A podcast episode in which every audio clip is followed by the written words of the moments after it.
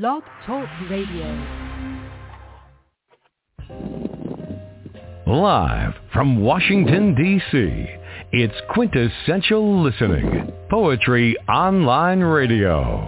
QLPOR, as it's widely known, features a bevy of poets, spoken word artists, and live poetry readings with best-selling authors. Your host is Dr. Michael Anthony Ingram. Good evening, everyone, and welcome to the program. My special guest tonight is Tamara J. Madison. Tamara is an author, poet, editor, and instructor, and the title of her book of poetry is Threed This Road Not, Not Damascus, published by Trio House Press in May 2019. Hello, Tamara. How are you? I am fine. I am absolutely fine, and I'm grateful to be fine. Oh, that's great. I'm so glad. I, I want to hear all about Threed. I've never heard that word before. it tripped me up.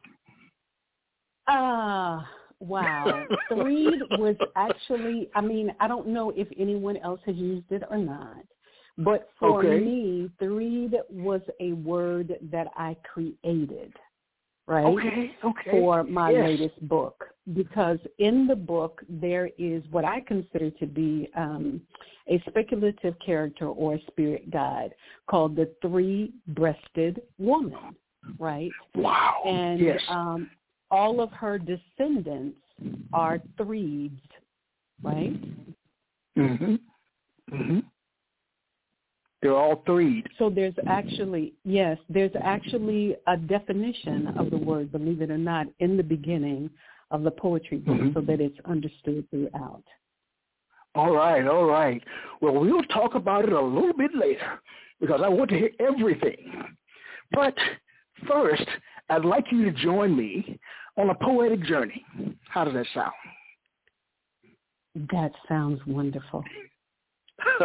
I'm so glad you're here. Here we go. What is poetry? Tamara? And let me ask this question. Is it Tamara or Tamara? It's Tamara. It's Tamara. Thank All you right, for then. asking.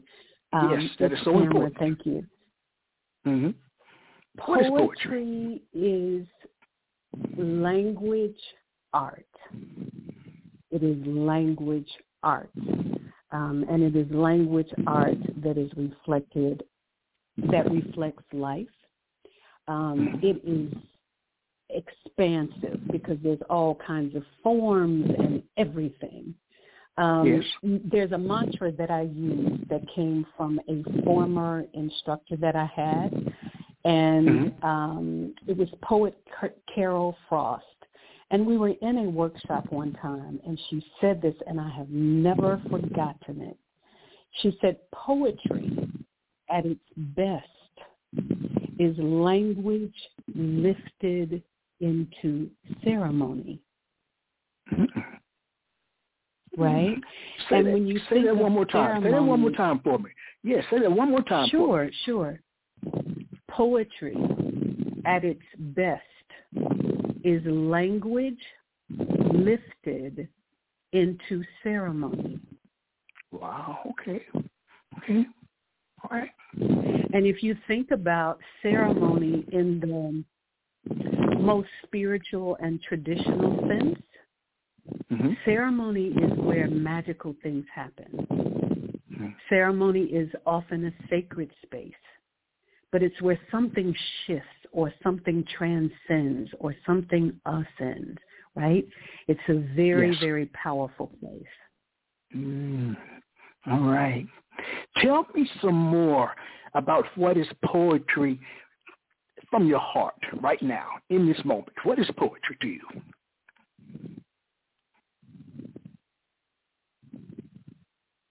Hmm. Poetry is language that that reflects the essence of life. All right, all right, all right, all right. Language that reflects the essence of life. Wow. Mm-hmm. Well, knowing that, why is it important? Why is poetry important? Mm, I think poetry is very important because um, poetry leans into the sacred, like things that we don't say in our everyday mother tongues. Poetry mm-hmm. says.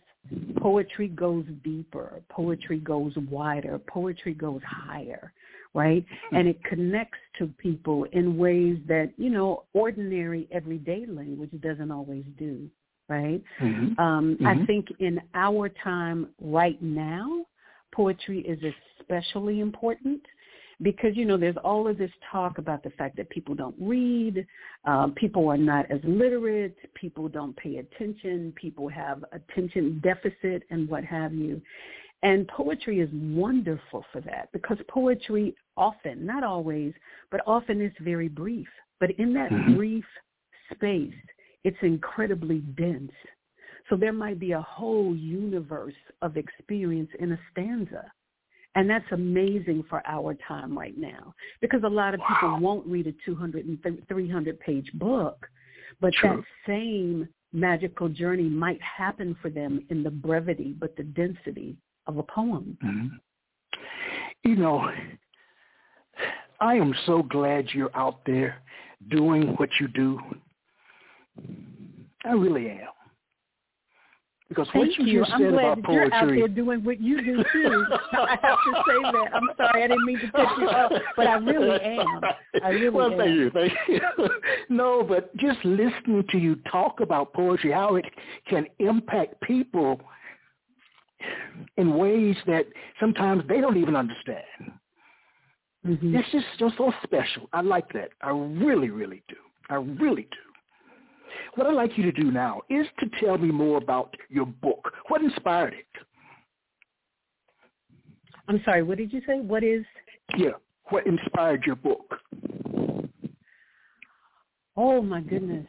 The book was uh, eight to ten or more years in the making right? Mm-hmm. It was these conversations that I was having with girlfriends and people that I knew about this idea of a sacred, powerful, feminine spirit, right? She mm-hmm. shows up in all kinds of ways. For some people, it might be Oshun. For somebody else, it might be Athena.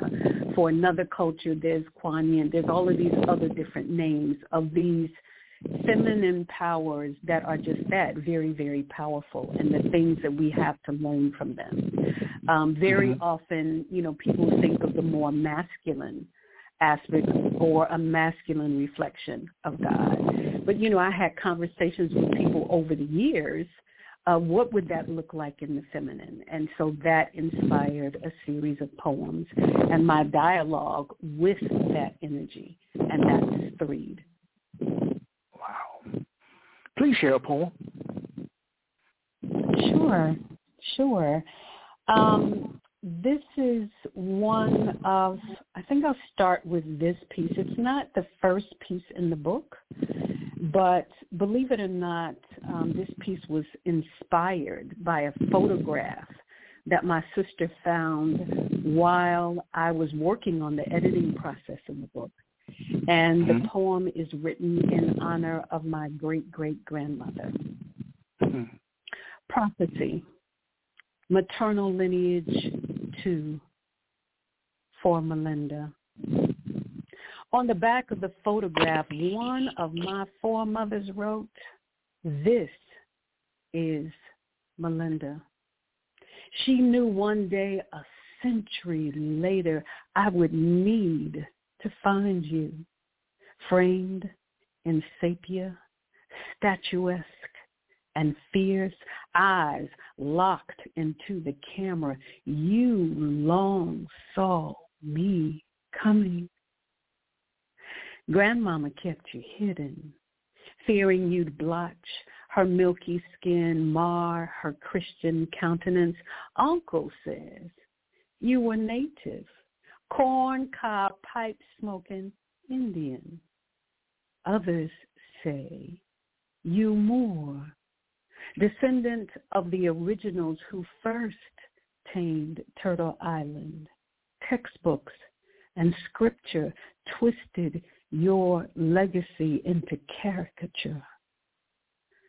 I say, the way you stand there in your Sunday dressed best, staring across generations at me, daring me to be free, Miss Melinda.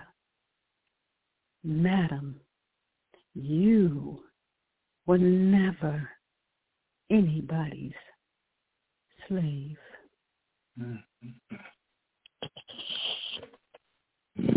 Wow. Extremely powerful. Please share another. Thank you. share another, please.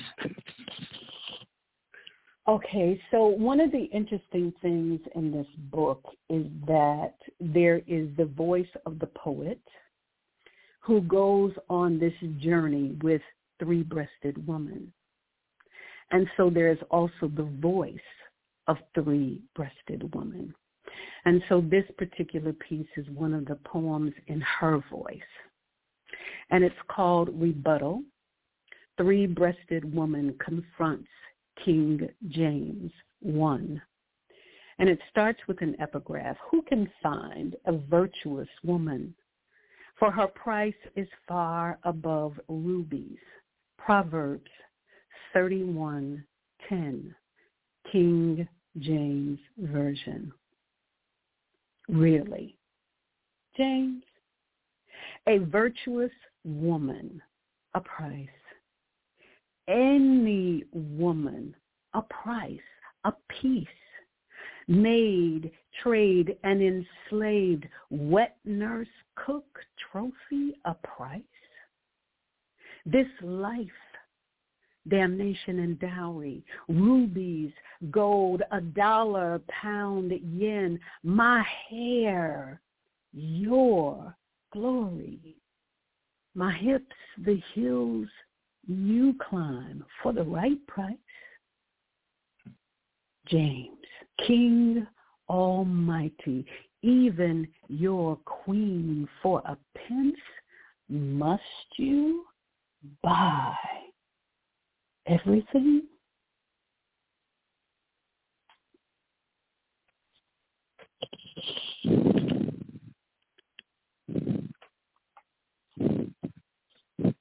All right. I want to allow that to just kind of settle in. Beautiful work. Mm-hmm. Beautiful, beautiful work. And as you think about your work, Tamara, what are some of the predominant themes that you write about? I would say the most predominant theme is relationships and the Mm-hmm. complexity of Mhm. relationships. You know, our relationships are not simple and black and white. So definitely the co- complexity of relationships and then the questioning of authority is often in my work. And it can be all kinds of authority. It could be um, the authority over um, the female body. It could be an, an authority over a group of people. It can be authority in many forms, but questioning that authority and um, claiming self-identity. All right, very nice. You know, as you write, how does a poem begin for you? With an idea, or form, or an image? You said an idea. What was the second one? A form or an image? Okay, I would say an idea, an image, a song, or language. I don't. I'm not much of a formalist. Usually, Okay. for me, the form comes much, much later in the process, right? Mhm, Um, mhm. But music can inspire a poem for me, a dream, an idea, or just, oh, just the phrase itself can inspire a poem for me. Mm. Well, I've got a question for you.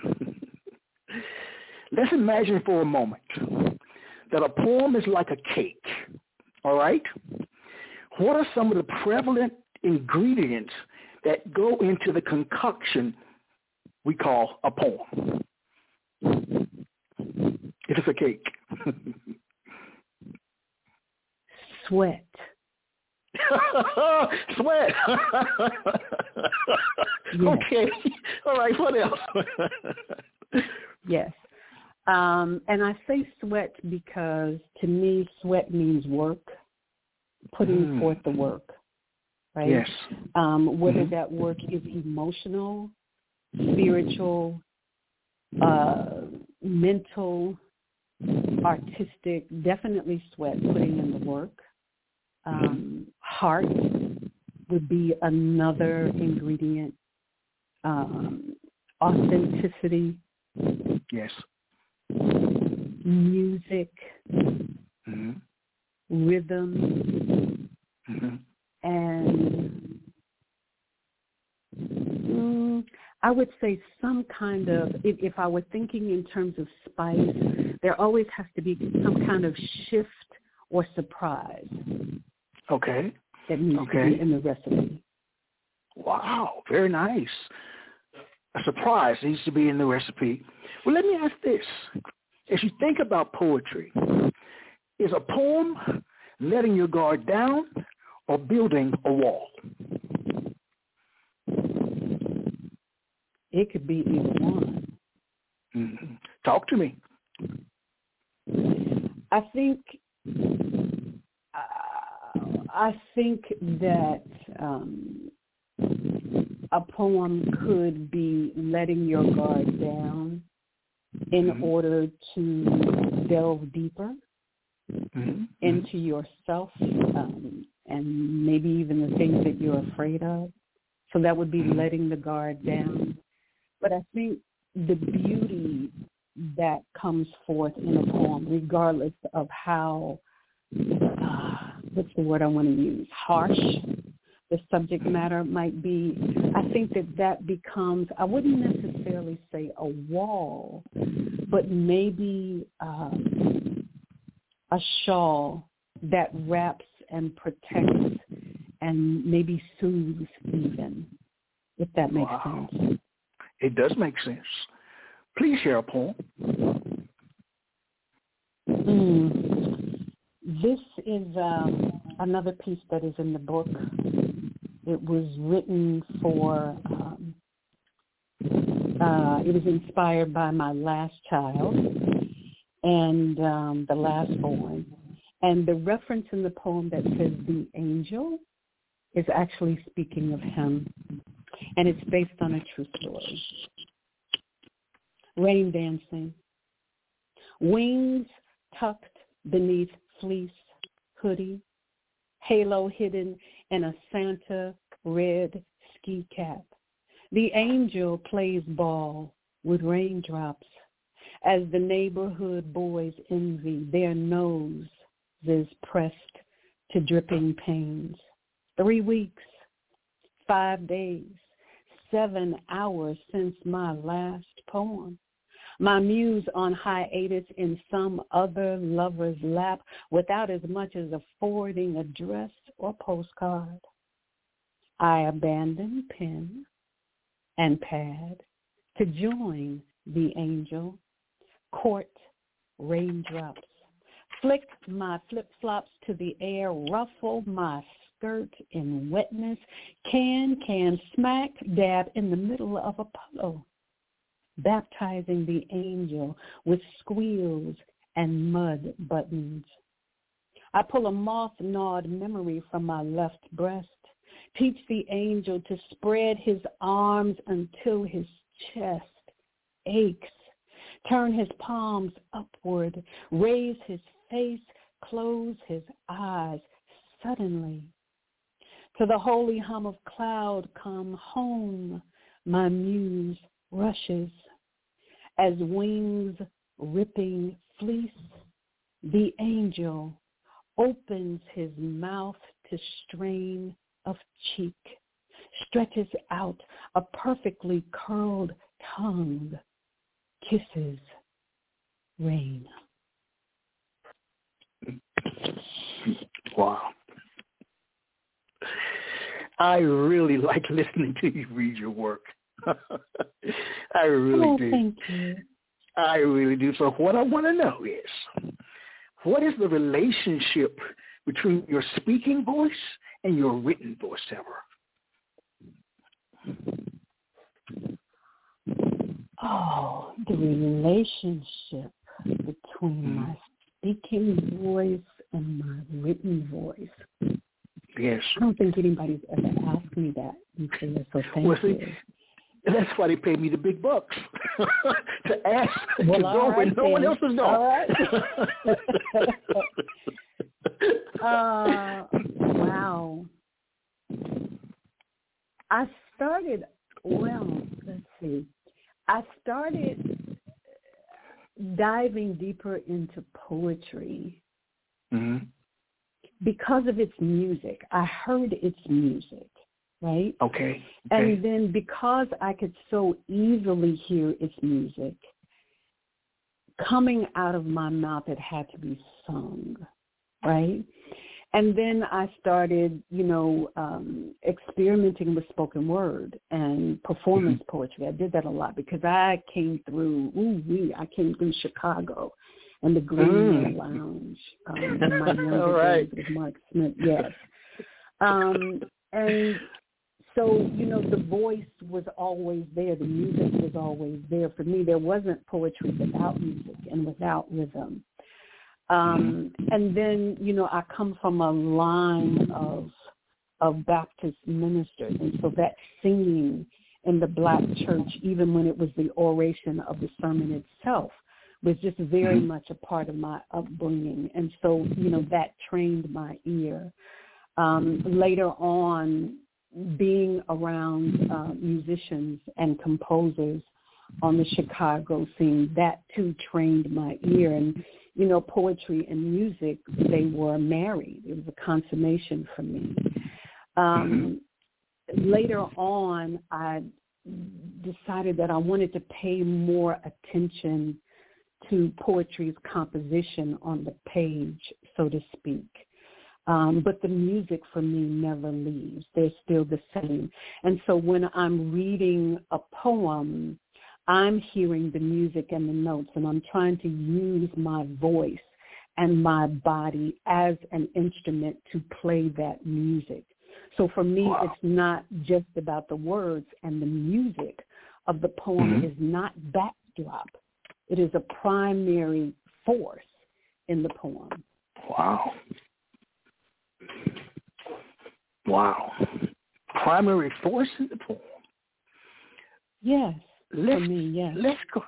Let's go back, and then we'll go forward, and we'll talk more about this primary form. All right? Let's go back 1st mm-hmm. What was an early experience where you learned that poetic language had power?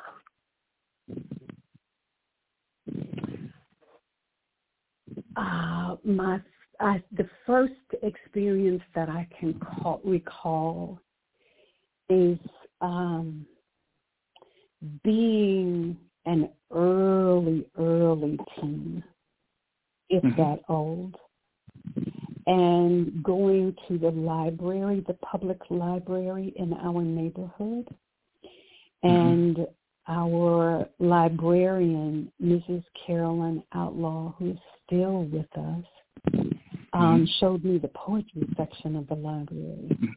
Mm-hmm. and I checked out these books and I brought them home and I remember being curled up in my bed. You know, I had the room to myself. My sister was out playing. And I opened this book and I started reading and I started hearing this music. And it was actually Ntozake Shange's Colored Girls. Mm-hmm. And I didn't understand what everything meant I didn't know who Eddie Palmieri, Palmieri was or who Willie Colon was. I didn't know much about New York, but I knew that I belonged in that space of poetry. And I found a kinship and a home and a space that was sacred space for me, where I might not have fit with everybody in the neighborhood all the time or I didn't fit in other places. I fit when it came to that poetry book. There was Mhm. something about me that fit there that didn't fit anyplace else. That's I would say that's my earliest memory. Wow. When you talked about the musicality in poetry, were there any particular genres that you think about in terms of the musicality or just whatever music is to you? Great black music.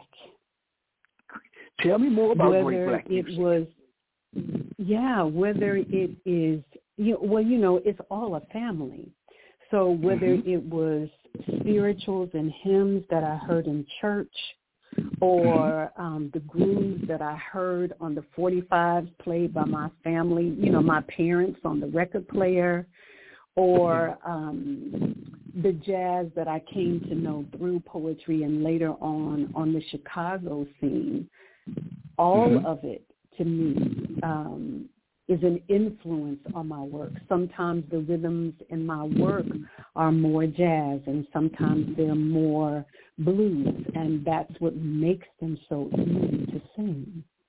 hmm Wow. all right. All right.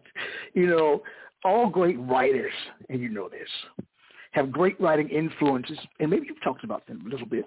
Who are some of yours, and what makes them great in your eyes? Your writing influences. Oh, um, I have. Let's see. I have four people. I think it's four. Yeah. Mhm. that I consider to be my literary ancestors. I don't know if I should say this publicly or not, but I'm going to do it. Um, and I hope that they're they're fine with that. Lucille Clifton, Mhm.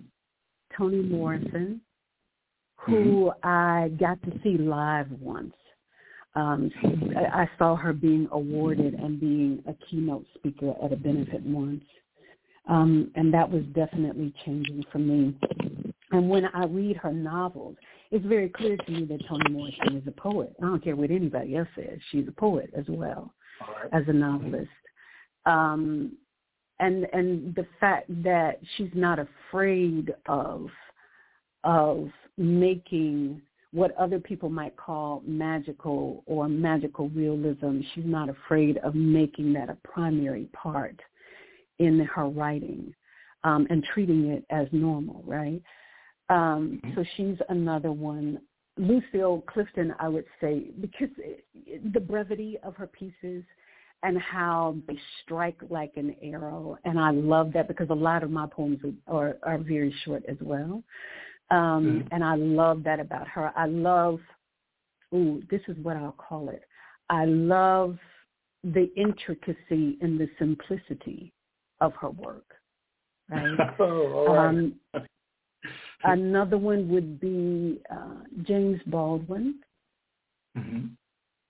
And I haven't read a lot of his work, but I did read his poetry when I was much younger. And one of his um, nonfiction pieces. And I had the blessing of um, meeting him when I was a college student because he came Wow. to the university that I attended. And that was a game changer for me as well.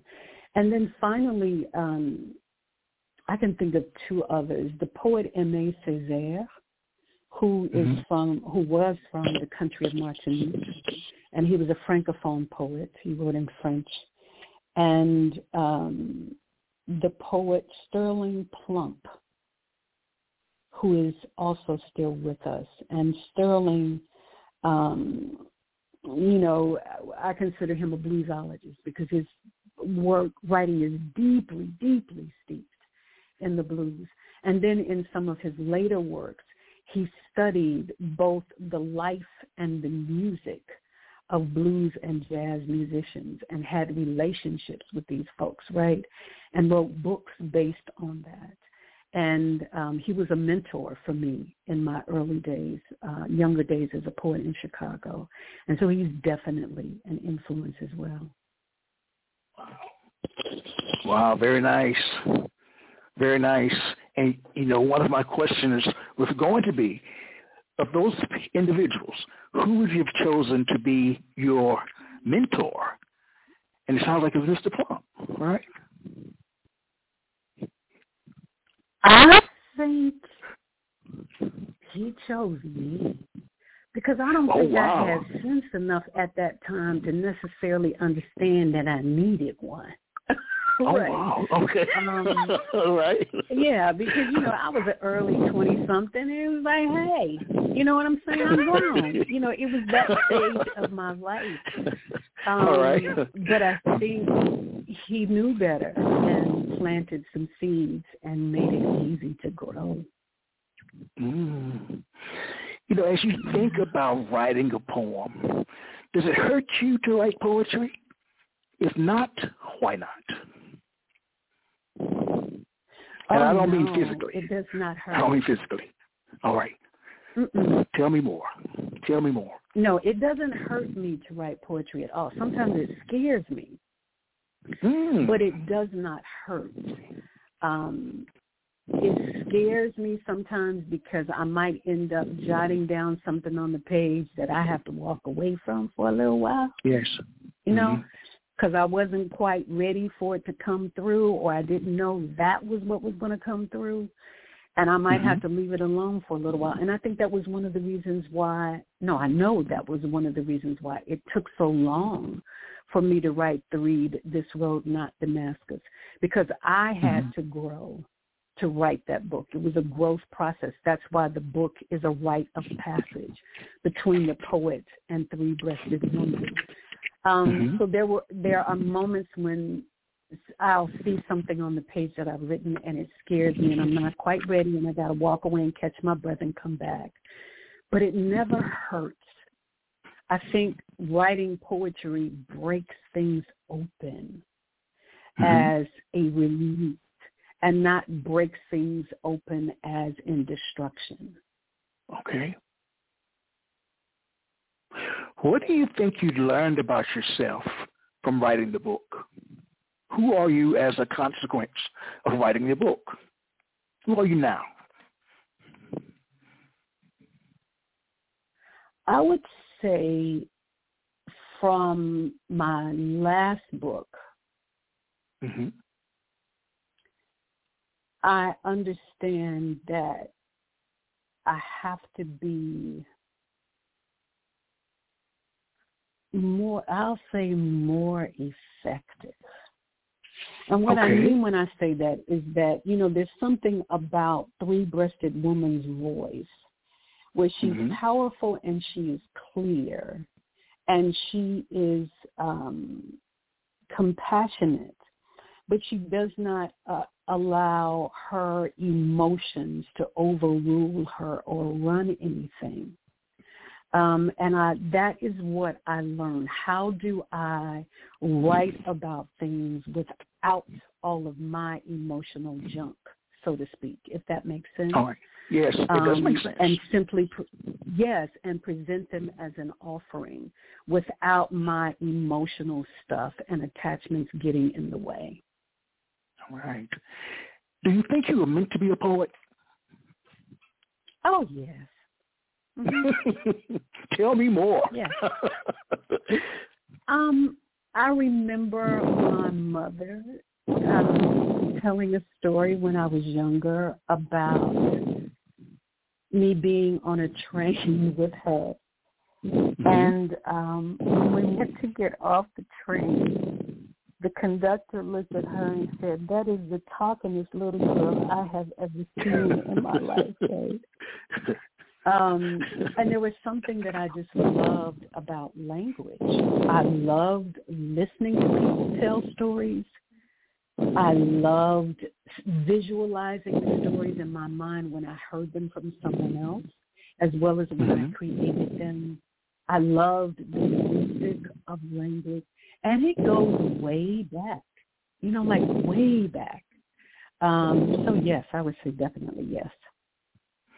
So, do poems change color in certain lights? Mm, yes. Yeah. Tell me more. Tell me more. It depends on who is looking at the poem, Mhm. And it depends on where that person is in Mhm. that person's life. Mm. So a poem that I might have read 10 years ago might be Mhm. one color and might be one understanding for me. But 10 years later, after certain experiences and certain growth, I might see a whole new shade of blue to the poem. Wow. You know, I asked you if you felt that you were meant to be a poet, and you answered. What surprises you most about being a poet? What surprises me most about being a poet is that, you know, other people don't dig it the same way I do. Mm. and that people miss out on it as good medicine Mm. and that people don't recognize it in on their own tongues so you know there there are old sayings that we come from and those lines are poetic there are things on there are lyrics in a rap album that use Mhm. poetic devices there are things in commercials that employ alliteration and rhythm to get your attention it's everywhere and all over the place and it Mhm. belongs to everybody it doesn't just belong on a university campus or for an elitist group of people. It belongs to all of us. And it can be medicine for all of us in different ways. Mhm. Mhm. I enjoy you. You, you. I can tell you're a great professor because you, Oh, you, you bring the people in. you make them Well, think and that's process. because- That's, well, you know, that's because you're not one of my students, and I'm not going to tell you that I'm not going to take your paper late. You know what that means. You know what that oh, of means. course. Mm-hmm. Let's take a brief break, and we'll be right back. Thank you.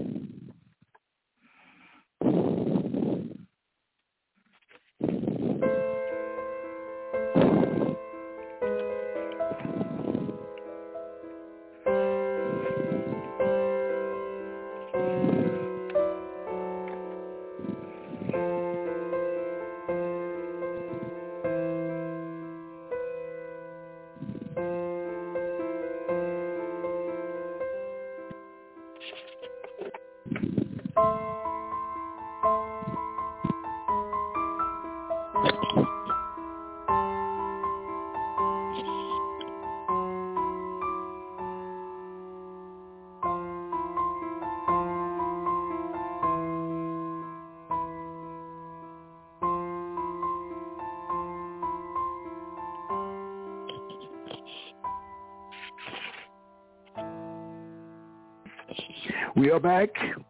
I am Michael Anthony Ingram, and I'm here with Tamara J. Madison. Tamara. Yes. All right. All right. You know, some poets claim that a poem is like a living creature.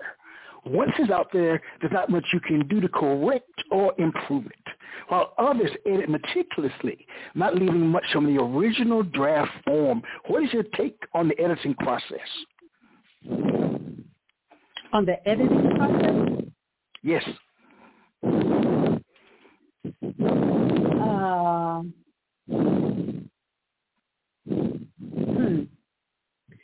Uh, You know, I, I, one, I have to say this. One of my students said it best, and we were not even talking Okay. about poetry. A composition class. And a student said the first draft is for the writer. The subsequent drafts are for the reader. So the editing and revision process that we walk through is to translate the experience so that it lands on the reader, hopefully, the way it originally landed on us. That's one way of looking at it. I would say the other way of looking at it is that, I mean, you know, I come from um, some of my mentors are uh, musicians, avant-garde, or what people would call jazz musicians. And one of the things that I love about that, uh, what I would call maybe the higher or deeper end of uh, that art form is that those musicians will play classics over and over and over again. They will play their own pieces over and over and over again, and each time it's different. Improvisation is a really important part of jazz, but they also play each other's work, right, to honor the other artist, but also to to to raise the bar of their own craft Mm-hmm. And that is very, very much a part of that culture. And that's one of the reasons why those musicians are known around the world and they're so skilled because they worked at that craft. Mm-hmm. And I think that that's something that, you know, poets don't do enough. I don't think, uh, some of us, I don't think that we read enough of other people's poetry. I don't think mm-hmm. we honor other poets enough. I don't think that some of us push our work as far as it could go.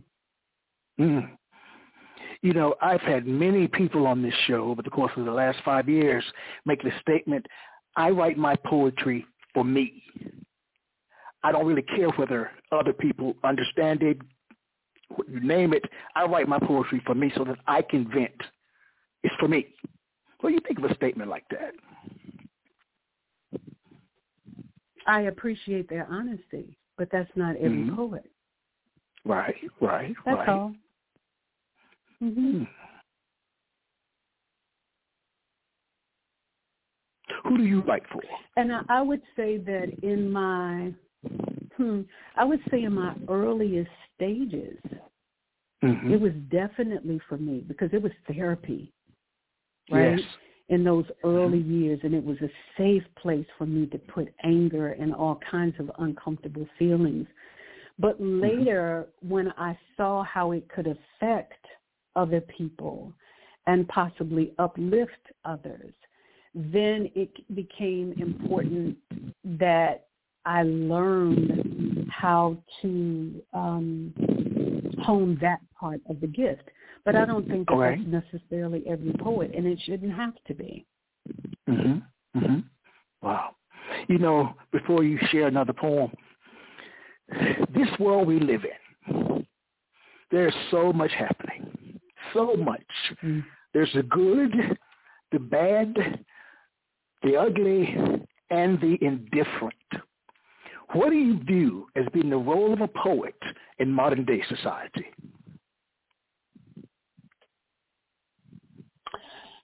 To be really honest, I think it depends on that poet mm-hmm. and that poet's calling. Because as far as I'm concerned, if you are the poet who writes exclusively for you, mm-hmm. and that makes that keeps you sane and makes you a kinder, gentler being on the planet, it's all good right? If you are mm-hmm. that poet who writes to up, uplift and reach out to others, to inspire others, there's a place for that too. I think there's a place for all of it. And that's one of the things that makes poetry so expansive. Hmm. Please share, Paul. sure, sure. Um, I'm going to share some new stuff from a new book that I'm working on. Um, and all I'll say is that the the book is based on family photos, family archives, and family stories from my family, both lineages of my family. And this piece is called Genesis. And I think it, it feels like it's going to be the opening of the book. I was born to a one-story house with ten-story dreams. Blues grass and dandelions, my mama's wedding bouquet, cast iron skillets, her dowry. While on duty overnight at the fire station, my daddy pistol packing to work, surviving Sambo jokes and Klan belts strung on city uniforms. A hungry house still made home, hot water cornbread, turnip and mustard greens, butter beans from my mama's table, my daddy's ribs and wild game smoking the grill, blessed Sunday dinners, highball and house parties, both cut on Kentucky bourbon, dressed to kill and dance to live, because they can't stop the music of us. Beneath the tilted steeple behind the faded stained glass, usher board schooling, choir rehearsals, and Baptist training tainting my girlhood. Watch your mouth and keep your knees together in the pew with them thunder thighs. Pretty is as pretty does, though never telling me does who or does what, only telling me does not, cause I brought you in this world. I can take you out. Though Jesus loves me, at least at the altar, for the Bible tells me so. Summer funk shine in every neighborhood.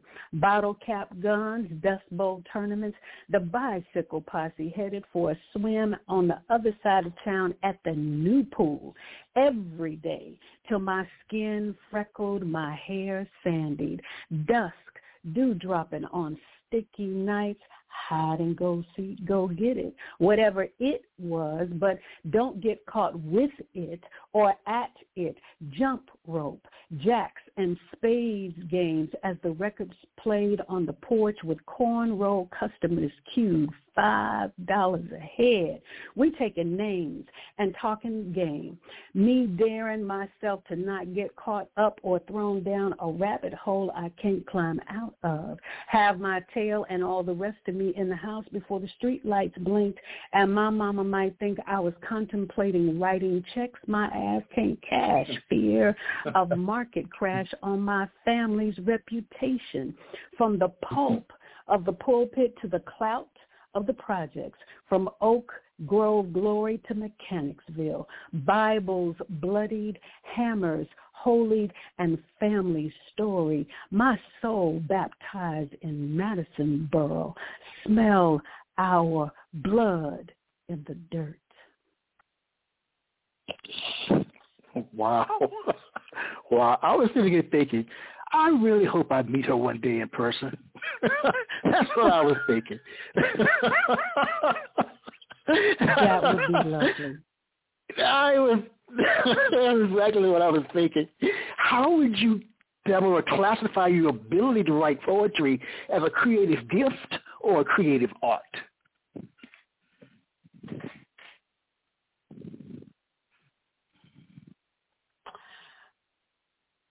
I would say the gift is the raw version, right? Okay.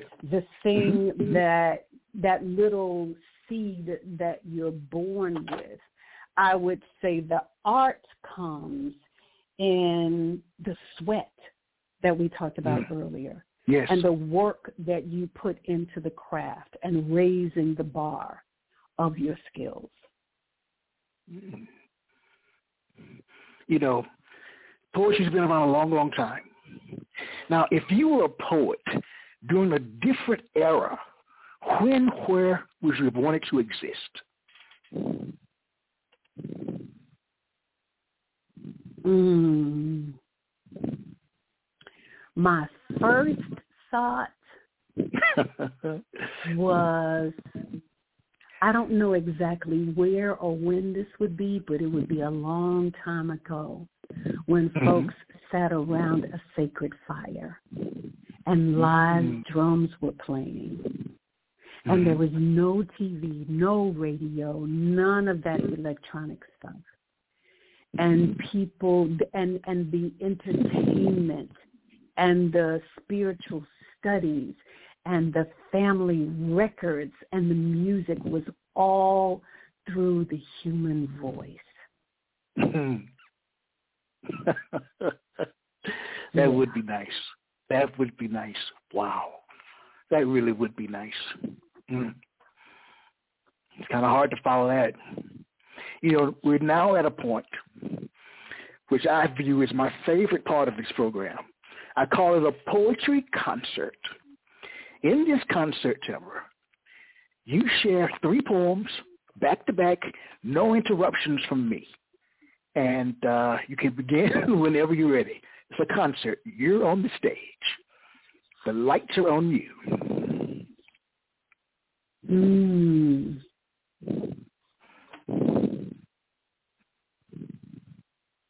Okay. okay. So what I want to say is that the middle poem that I'm going to share was inspired by another poet. And I'll leave it at that. Till poem. We have buried you so many times, sifted through files and notes, slipped our fingers through cracks and crevices to find some semblance of sense, justice, why.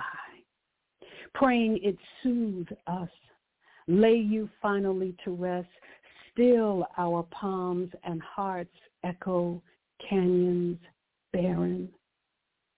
Instead of sorting puzzle pieces of your murder, I choose to crown you, Mamie's baby, with a life poem. Emmett, you amber-eyed, butterscotch shy, slick black man-child with the tripping tongue, I choose to write that bounce back into your Midwest swagger, showing off before them country bumpkin boys. I am riding you sliding into home base, dusty Mississippi money painting your backside, bringing a cheering crowd to its feet. Emmett, I am writing you a 14-year-old grin of innocence, wearing mannish mischief for cologne, lip smacking, trembling, shudder after the bubble gum first kiss from a little brown black girl where it is safe and sweetness steals the blues from Mississippi air. I am writing that crack in your voice as hair sprouts on that landscape, your body your beautiful brown black body skittering across Chicago concrete beneath your heels and Mississippi grass whistling from the brush of your feet.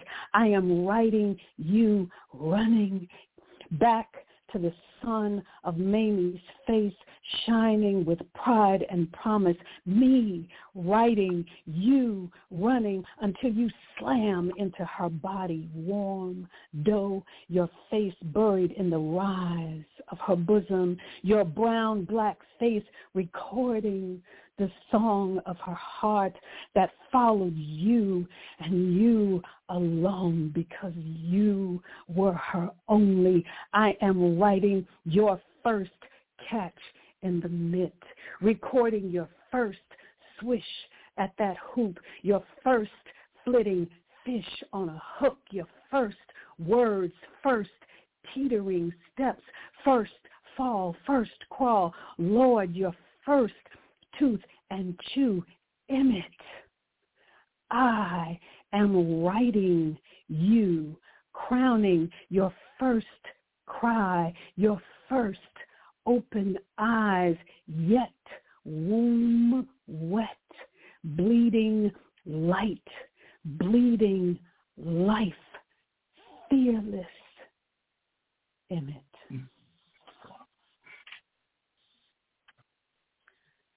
Supper. Response poem to Rosemary Prayers by Benita Lee Penn. Epigraph. If loving a black man is a full stomach, then let him be wholly halal, delectable, the most exotic spices to tingle the tongue, purify the blood. Let him be raw ripened, gently plucked from the tree of trees of life.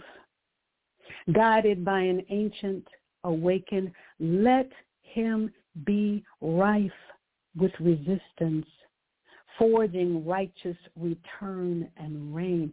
Let him be blessed butter, balm to soothe the bruise of this bitter earth, eternal fountain of truth, soothing thirst of lost souls found.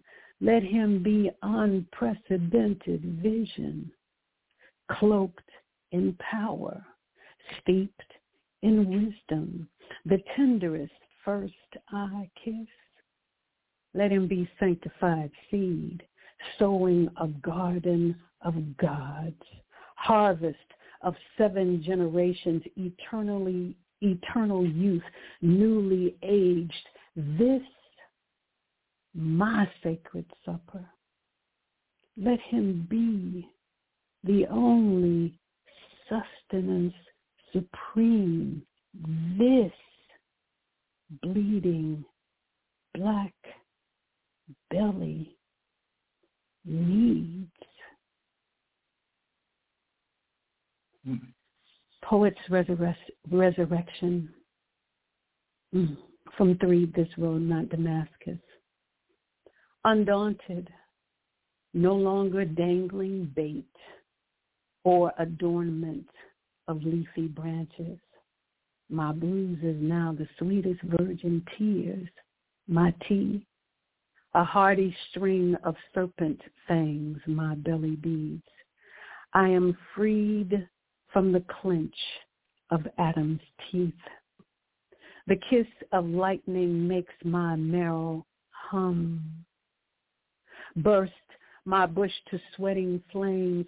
I shade the sun, confess the moon, curtsy my king or rip him open Shave my lion bald, feast upon his roar, leave him cleave his aching silence. I dare to open my eyes as my threed rise. Leak my cleavage's need to poet language lush enough to sweep the knees of Jesus. Toe whipping air, I resuscitate wind. This dance I do, this dance. Thank you. Wow. Incredible. Incredible. You took me on a roller coaster. Up and down, up and down. wow. What do you hope, Tamara, that readers get from encountering your work? What do you want them to get? Oh.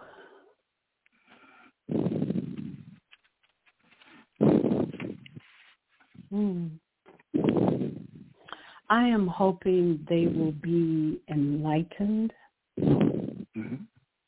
I am hoping they will see power as the ability to create instead of destroy.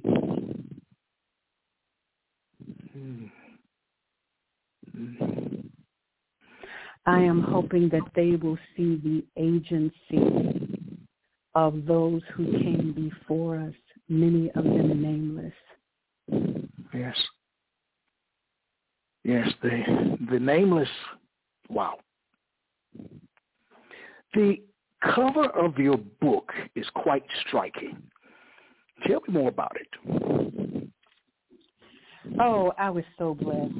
Um, I designed or saw in my mind that symbol.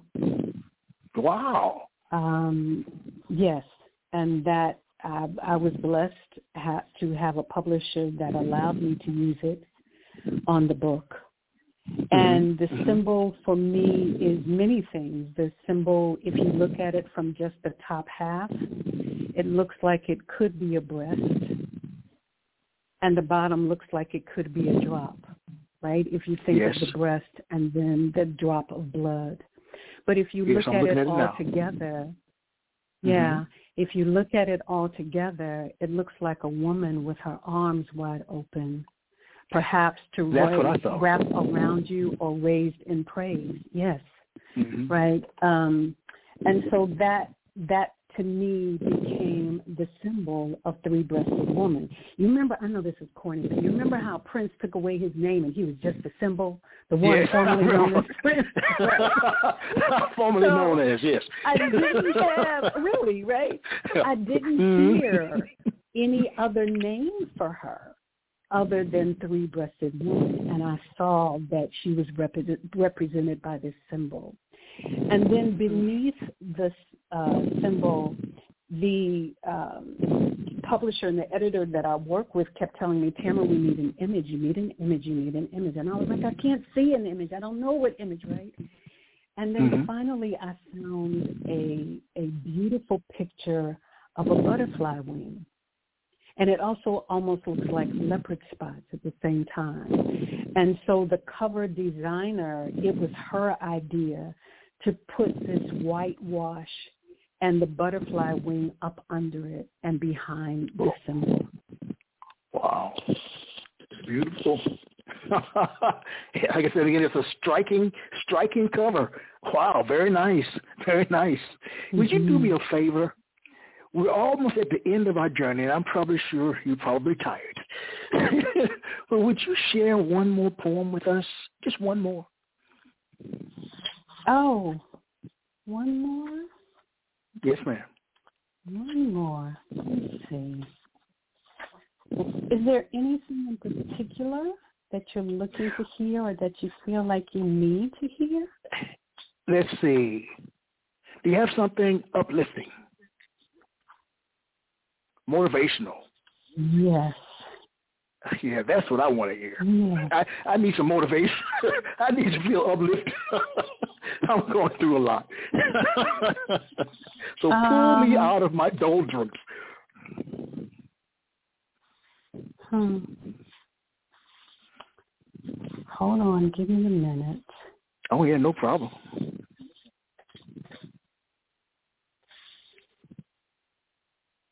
Mm, I'm wondering if this will do it for you. I'm t- I think Well, if you're going to do more than one, you're welcome to. might do it. Mm. Uh, okay. All right. So I will only do one, Mm-hmm. And it is the closing of Threed, This Road, not Damascus.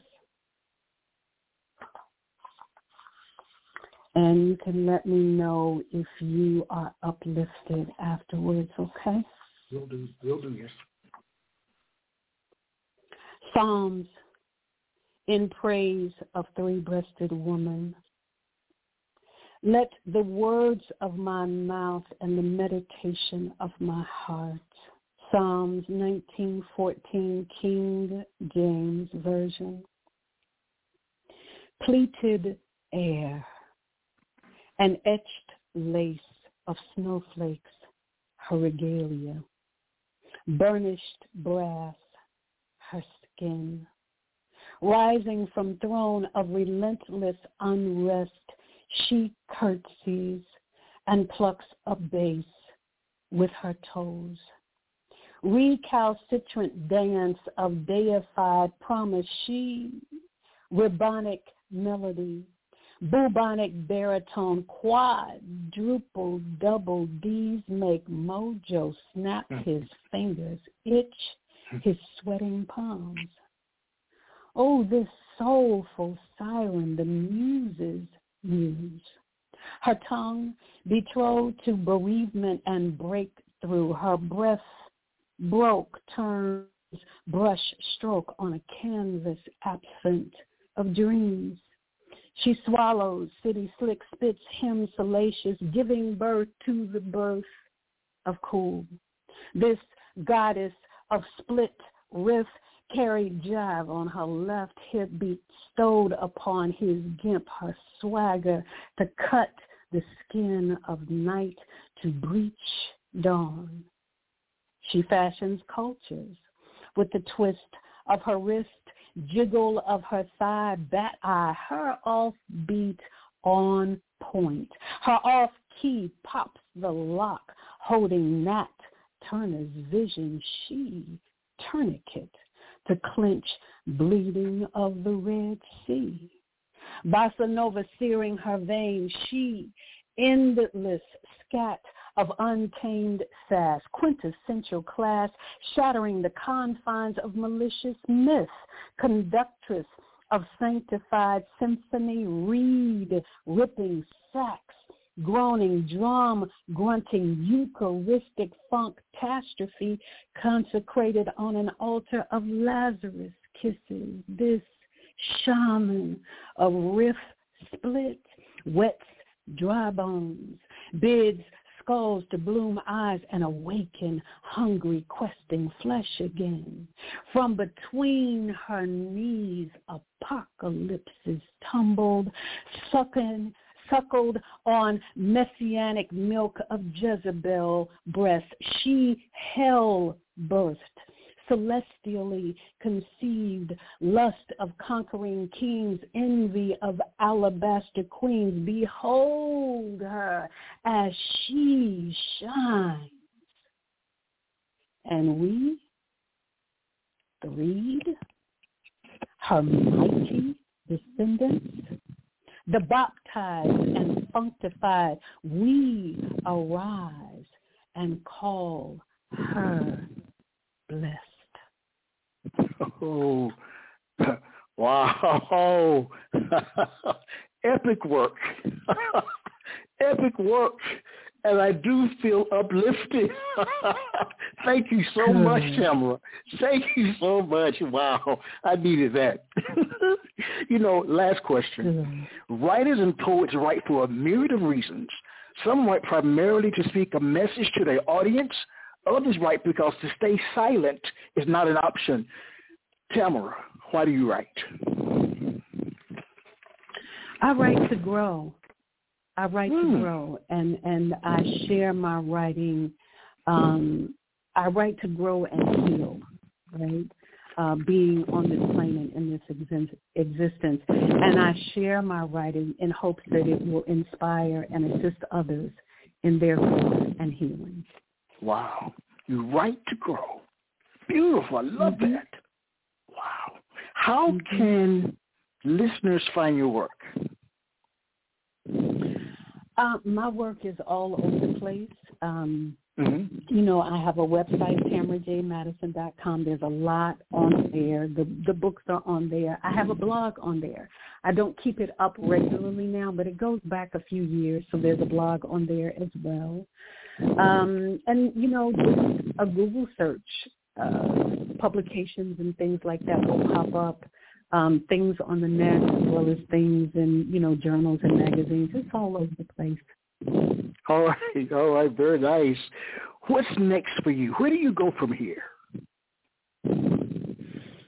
Well, as I mentioned, I am working on this this project based on my family's stories and photos and letters that I've found and documents and things.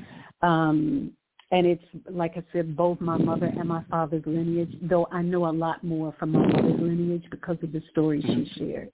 Mm-hmm. And that's what's next. That's what I'm working on now. Going through their photos, listening for what the pictures have to tell me, recalling old family stories and shaping them into right now what looks like poems. And mm-hmm. um, that's my next project. That's my next project. And it's making me sit down and be quiet and listen, right? Um, and that's a big project and an important project to me because like I said, you know, we're here because of the magnificent agency and sacrifices and gifts of those that came before us. And you know, we may know names like Rosa Parks or uh, Frederick Douglass or what have you, but many of their names are unknown. Just mm-hmm. like the name of my great great grandmother uh, Melinda. And so I am recalling them and I am claiming that they will be remembered if I can help it. Wow. I think you are amazing. I've had a smile on my face Thank the entire you. time for the whole for the whole hour. it's almost a permanent smile. Thank you. I really believe you are amazing, and your work is sublime. To me, you live your work, and I've always believed it's so important to live it. If you wrote it, live it, and uh, that's what mm-hmm. you do. Mhm. You Mm-hmm. know, so I, you know, any I words from you? Yes. I, I I discovered like I would say recently within the past two to three years that um, if I'm not engaged with poetry in some kind of way or another, a part of me, just a part of me, is Mhm. lonely. Right? Wow. It's um it's a it's a necessary nutrient in my soul food diet, the food for my Mm. soul. Mhm. Um, Mhm. and so yes, yes, that's that's correct. Because if I try living without it, other stuff doesn't work right. so I have to. yeah. Oh, I know that. I know that. well, I want to thank you again, and I do hope we meet. I hope we meet. That would be wonderful. And thank you so much for having me. I was so inspired by the program that I heard with you and Teresa. I was walking in the park. I was literally walking in the park and I was listening to it. And um, it was a shift for me. So I just, and when I said, thank you for what you do, I really do mean that. I really do mean that because I feel like poetry needs to get to folks whether they write it or not. And I think that's one of the things that you're doing, and I'm very grateful for that. Well, thank you. Thank you. I don't know what else to say, but thank you. I enjoy spending time with poets, listening to them, listening to their stories, listening to just the the beat of their hearts in a sense. I I enjoy that so much. All right, everybody, we made it through another one, a beautiful one with Tamara J. Madison. purchased the book. Read this, not Damascus. Right. all right, all right, all This right. road, all right. this road. this road. I don't have my glasses on. I missed, the whole road. okay. Read this road, not Damascus. Did I get it right? Yes, you did. And you know what? You never asked me, and I'm surprised where the title What? came from. Rick, uh, Remember the story in the Bible about Paul on the road to Damascus? That's where he found his enlightenment, right? yes. And so the title is suggesting that this too is enlightenment and that is not the only way. Paul's road was not is not the only way. That's what the title is suggesting. Like the road less traveled? Not necessarily. Not necessarily. Not necessarily. Um, Are you no, saying not that, necessarily. that there's there's more than one road one one road to Rome? You know what I'm saying? there are different ways to get there. Well, remember, Paul saw the light, and it struck him Mhm, blind, mhm. and then thereafter, right, Paul lived in this space of spiritual growth and development, right? Um, Mhm. And so the title is saying, this road is not Damascus, right?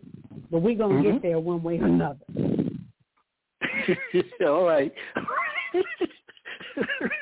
you know it's gonna take me a minute to get it, but I'm gonna get it, and I'm gonna call you too. That's all right. You're welcome to do that. All right. All right, everybody. As I share with you every week, every program, let poetry ring somewhere throughout the land. Good night, everyone. Good night, Tamara. Good night. Good night. Good night. Quintessential Listening, Poetry Online Radio, is available on iTunes, Spotify, SoundCloud, and Stitcher. You can also check out the website at qlpor.com.